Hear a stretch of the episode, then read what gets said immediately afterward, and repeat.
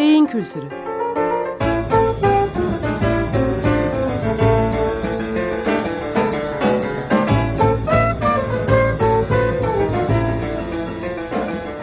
Tarihten, sanattan ve edebiyattan örneklerle beyin.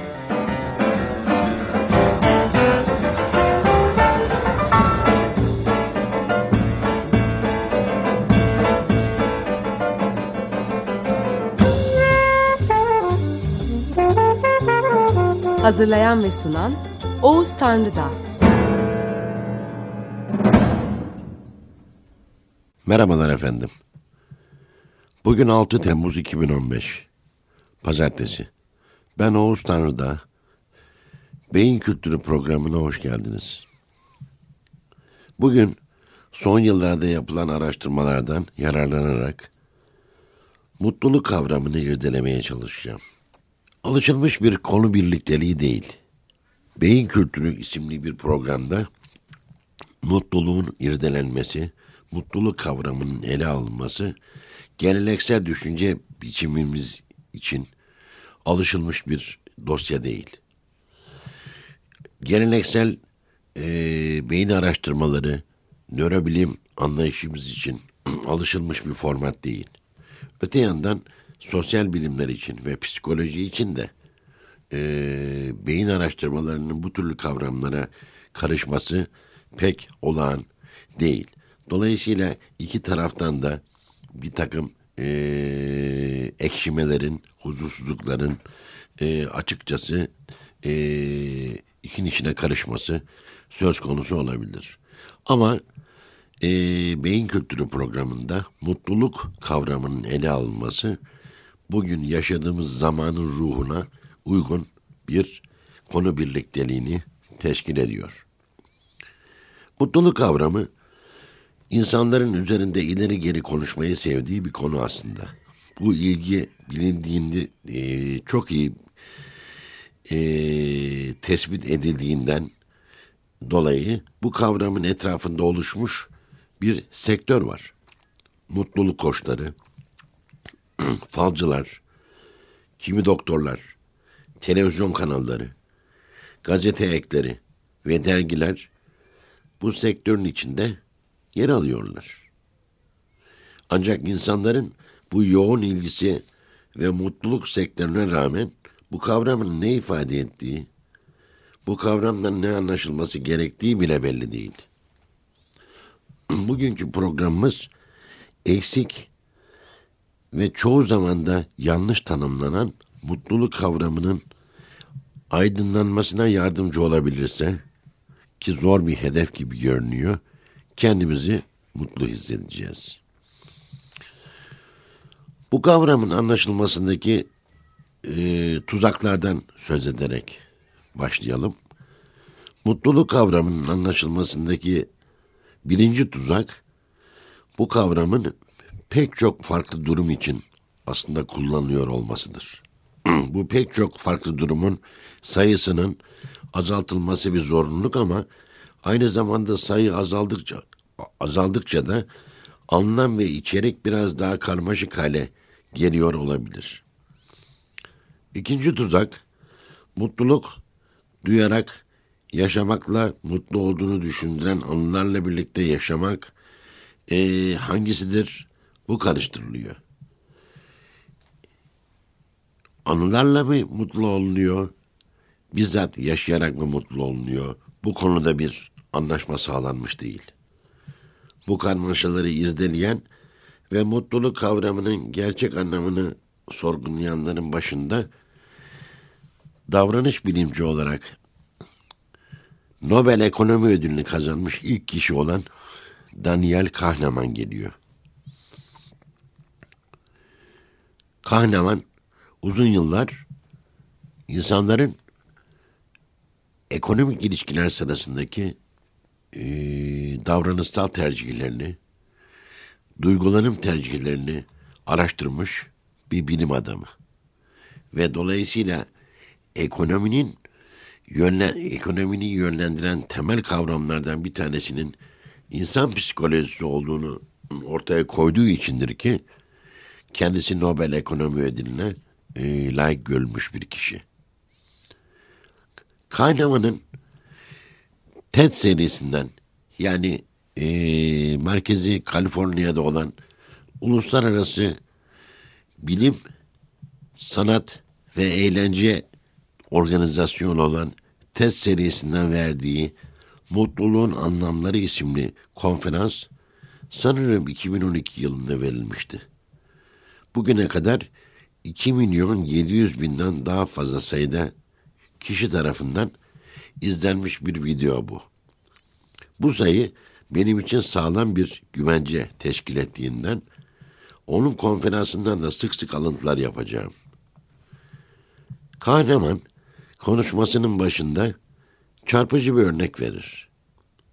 Bir arkadaşı bir keresinde bir senfoni orkestrası dinliyormuş ve müzik kesinlikle muhteşemmiş. Ancak dinlediği kaydın sonuna doğru korkunç bir cayırtı duymuş.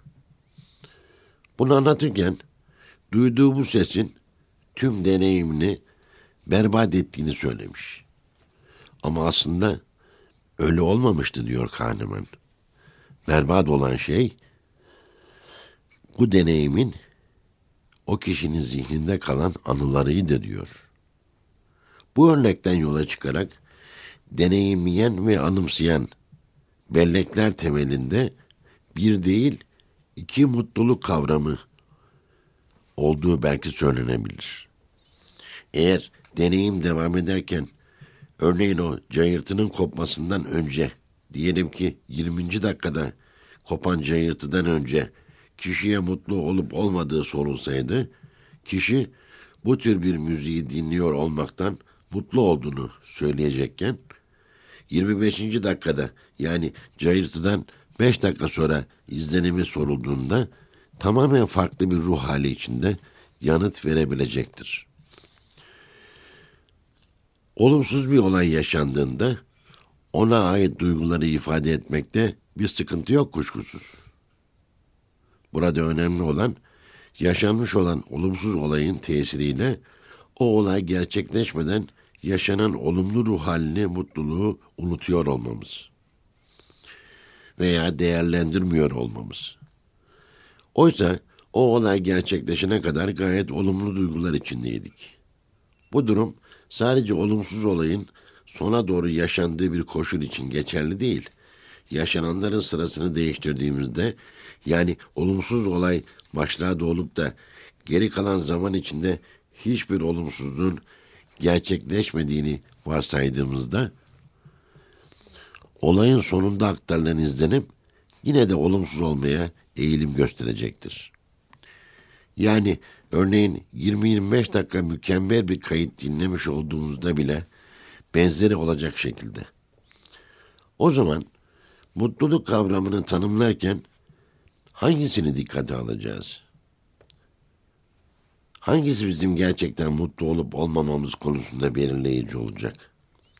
Mutluluk bir çeşit bizim kendimizi iyi hissetme ya da mutsuzluk kendimizi iyi hissetmeme hali midir? Daha derin bir şey midir? Ve veya daha farklı şeyler midir? Bir de bu olgulara hangi bilgi zemininin penceresinden baktığımız önemli değil mi? Daha açık konuşmamız gerekirse mutluluk kavramı her kültürde aynı şeyi mi ifade eder? Mutluluk, insanla mutluluğu dediğimizde neden söz ettiğimizi biliyor muyuz? Büyük bir ihtimalle bilmiyoruz. Peki bir toplumun mutluluğundan söz ederken neden söz ettiğimizi biliyor muyuz? Büyük bir ihtimalle bilmiyoruz. Çünkü daha önceki programlarımda da söylediğim gibi bunlar tehlikeli kategoriler. Tüm insanlık, tüm millet, tüm ırk, tüm toplum genelleştirmeler için tehlikeli kategoriler. Ve büyük bir ihtimalle doğruya değil yanlışa doğru giden e, genelleştirmeler. Mutluluk için de aynı şeyi kavram olarak da mutluluk kavramı içinde de aynı şeyi söyleyebiliriz. Örneğin her toplumsal kategori için mutluluk aynı şey midir? Veya bir toplumsal kategorinin diğer toplumsal kategorilerin mutluluğundan anladığı nasıl bir şeydir? Felsefeyle iktida, iktisadın mutluluk tanımları uyuşur mu? Sağ olsun davranış bilimleri bu konuyu yüzyıllardır e, sosyal birikimlerle getiren e, birikimleri yüzyıldır sınıf, zümre, katman, inanan, inanmayan gruplar düzeyinden yani ideolojik diyebileceğimiz bir ortaklaşma zemininden bireye kadar indirmiş durumda. Yani her bireyin öğrenmesi, belleği, zevkleri, kişilik yapısı temelinde mutluluk algısı ve kavramı da farklıdır demiştir davranış bilimleri. Çok da doğru demiştir. Davranış bilimleri içinde mutlu birey yoktur diyenler de vardır. Psikanalizle uğraşanların daha çok bu tarz bir anlayışı vardır. Freud'a atfedilen meşhur bir söylem içinde Hazret muayenehanesinin önünde uzayıp giden kuyruklarla sonunda kendisine ulaşabilen tamamı yakını kadın olan hastalarının mutsuzluk öykülerinin birbirine çok benzeştiğinden hareketle veya şikayetle bunların çoğunun gerçek değil, kopya mutsuzluklar olduğundan şüphelenmiştir. Yani davranış bilimleri her ne kadar bu tür kavramları bireysel olarak ele alma iddiasını ortaya koymuş olsa bile sosyal algıların yarattığı grup psikolojisi eğilimlerinin önüne geçememiştir. Peki beyin kültürü açısından bütün bunların bir anlamı var mı? Mutluluğun ve mutsuzluğun beyinsel tarifleri mümkün mü? Bu soruların yanıtlarını bulabilmek için öncelikle deneyim ve algı beyin açısından ne anlama geliyor bunu sorgulamak gerekir. Biraz önceki bir senfoninin dinlenmesi ve o sırada oluşan beklenmedik olay kurgusuna geri dönersek, deneyim o senfonik müziğin dinlenmeye başlamasıyla başlar. Dinlenilen müzikle ilgili algı ise dinlemenin sonunda ortaya çıkacaktır. Deneyimin algıyla birleştiği çizgi bir kesintiye uğramadan ilerlerse, diğer bir ifadeyle deneyim aynı tonda, aynı izlenimlerle ilerlerse, deneyimden elde edilen izlenim giderek deneyimin içinde yaşandığı biçimde gerçekleşir. Dolayısıyla yaşanan olayla ilgili algı beklenmeyen bir duygu doğurmaz. Ancak yaşanan olayla ilgili algı beklenmeyen bir şey olduğunda deneyimden ayrılabiliyor. Bir iki program e, önce sanıyorum sizlere nöropolitikadan söz ederken farklıymış gibi görünen bir dizi düşünce ve tavrın temelinde benzeri beyin stratejilerinin olduğunu söylemiştim. Bu arada nöropolitikadan her şeyin başına nöro eklemekten hoşlanmadığım halde bize ifade ettiğini e, aktarmak açısından kullandığımı da söyleyeyim. Nöropolitika tabii ki e, sosyal bilimler kadar çeşitli renkli, türlü hatta bireye kadar çeşitlenen bir şeyden bahsetmiyor.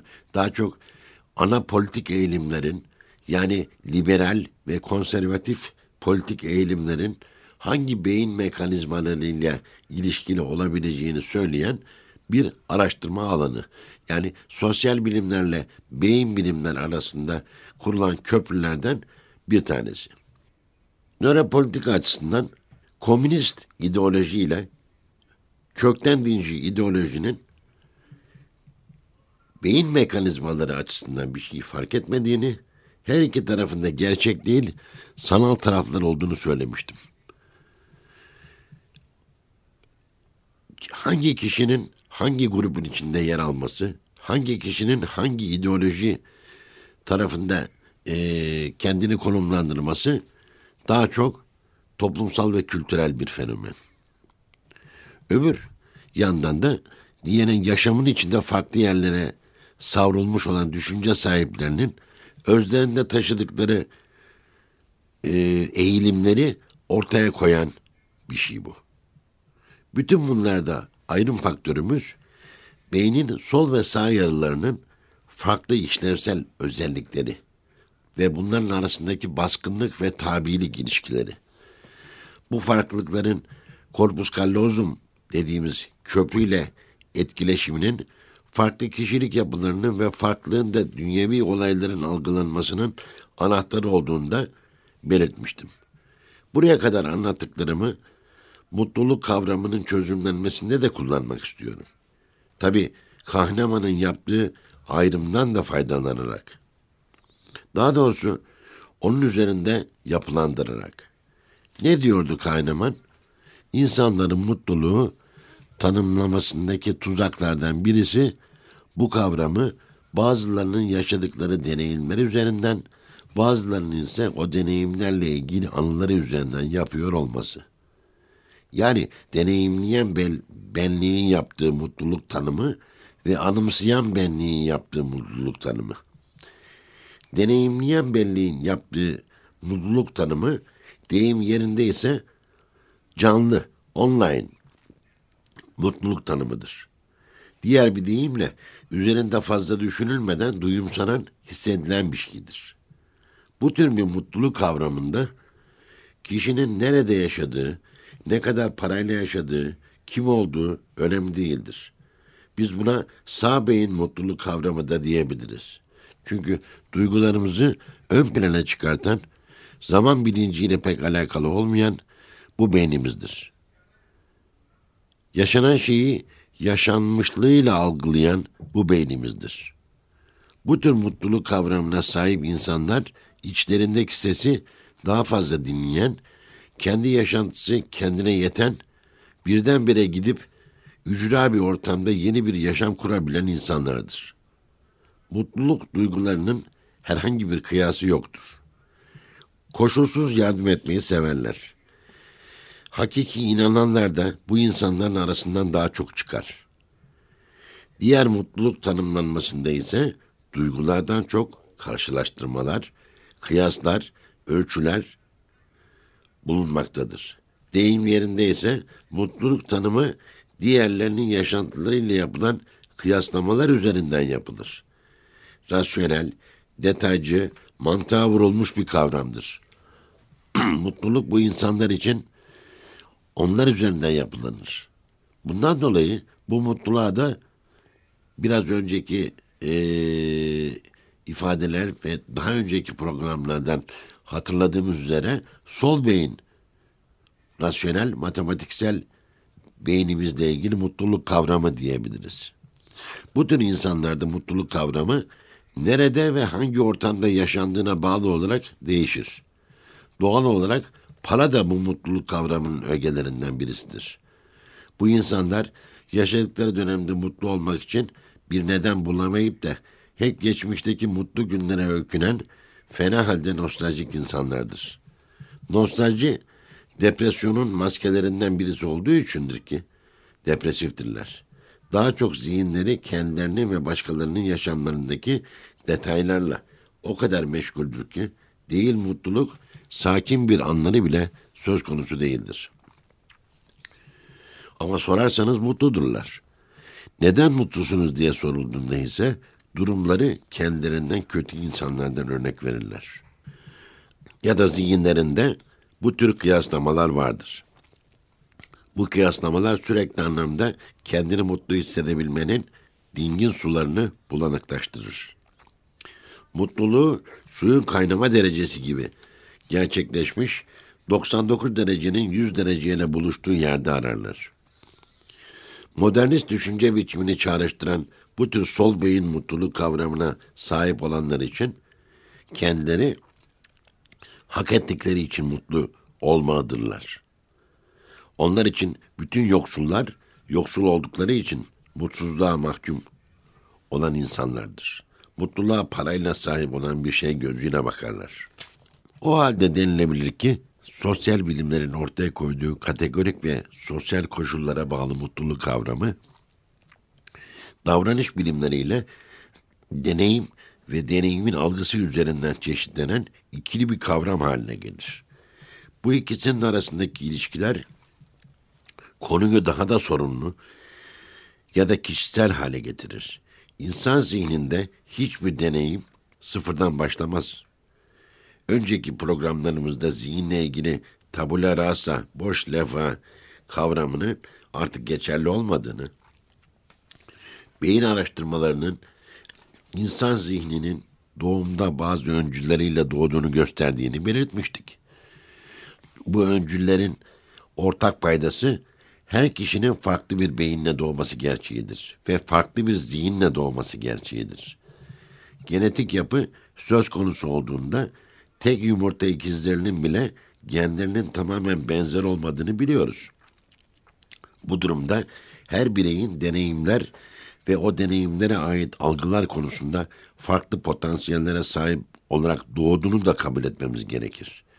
Bu farklılıktan yeniden davranış bilimleri alanına geri döndüğümüzde her kişinin deneyimlere ve algılara farklı yaklaşımlar göstermesinin doğallığı ortaya çıkar. O zaman mutluluğun sosyal açıdan tanımının yapılabilmesine karşın davranış bilimleri ve beyin açısından bu tür kategorik bir tanım yapılamaz. Mutluluğu kabul edilen tarifiyle pozitif ve memnuniyet duyguları eşliğinde zihinsel bir iyi olma, kendini iyi hissetme hali olarak tanımladığımızda başta biyolojik olmak üzere psikolojik, sosyal ve kültürel etkenlere göre değişen bir durum olduğunu kabul etmemiz gerekir. İnsanlar mutluluk açısından genel olarak dört gruba top, dört grupta toplanabilirler.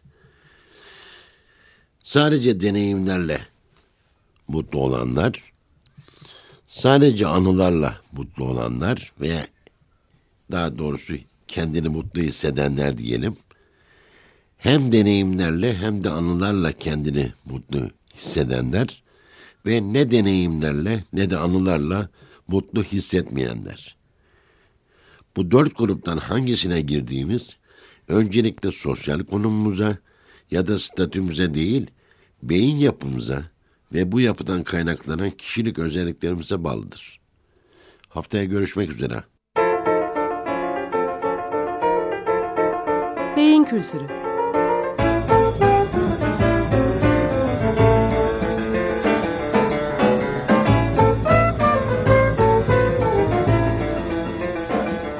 Tarihten, sanattan ve edebiyattan örneklerle beyin.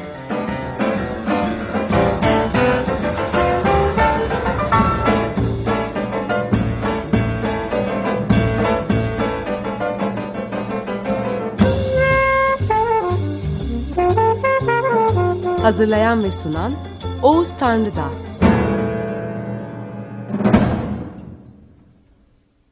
Açık Radyo program destekçisi olun. Bir veya daha fazla programa destek olmak için 212 alan koduyla 343 41 41.